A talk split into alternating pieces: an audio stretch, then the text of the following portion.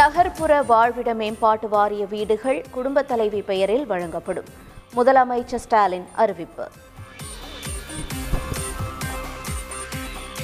March பதினெட்டாம் தேதி தமிழக பட்ஜெட் தாக்கல்.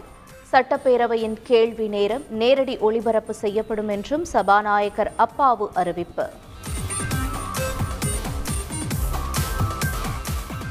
ரஷ்யாவிலிருந்து கச்சா எண்ணெய் இறக்குமதிக்கு தடை விதித்தது அமெரிக்கா.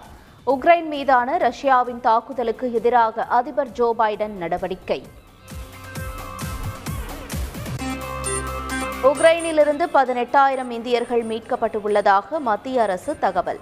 முப்பத்தி இரண்டு டன் நிவாரணப் பொருட்களை இந்தியா வழங்கியுள்ளதாகவும் விளக்கம். உக்ரைனிலிருந்து மேலும் நாற்பது மாணவர்கள் சென்னை வருகை. கண்ணீர் மல்க வரவேற்ற குடும்பத்தினர்.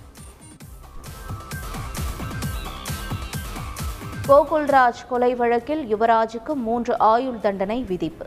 இரண்டாயிரத்து பதினைந்தாம் ஆண்டு நிகழ்ந்த சம்பவத்தில் மதுரை சிறப்பு நீதிமன்றம் தீர்ப்பு. கோகுல்ராஜ் திட்டமிட்டு ஆணவ படுகொலை செய்யப்பட்டார். நீண்ட சட்ட போராட்டத்திற்கு பிறகு தீர்ப்பு கிடைத்துள்ளதாக வழக்கறிஞர் மோகன் பேட்டி. மேகதாது திட்டத்தை தடுக்க அனைத்து சட்ட நடவடிக்கைகளையும் தமிழக அரசு மேற்கொள்ளும். அனைத்து கட்சி கூட்டத்தில் முடிவெடுக்கப்படும் என்றும் அமைச்சர் துரைமுருகன் அறிக்கை.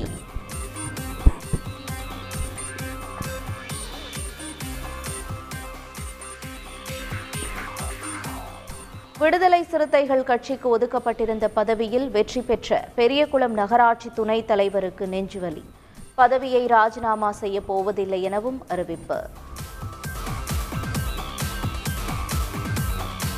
பெண்களின் வளர்ச்சியே அதிகாரமளித்தலுக்கு வலிமை தருகிறது. மகளிர் தின விழாவில் பிரதமர் மோடி பேச்சு. ஐந்து மாநில தேர்தலில் வாக்குகளை எண்ணுவதற்கு முன் விவிபேடுகளை சரியாக பார்க்க கோரிய மனு.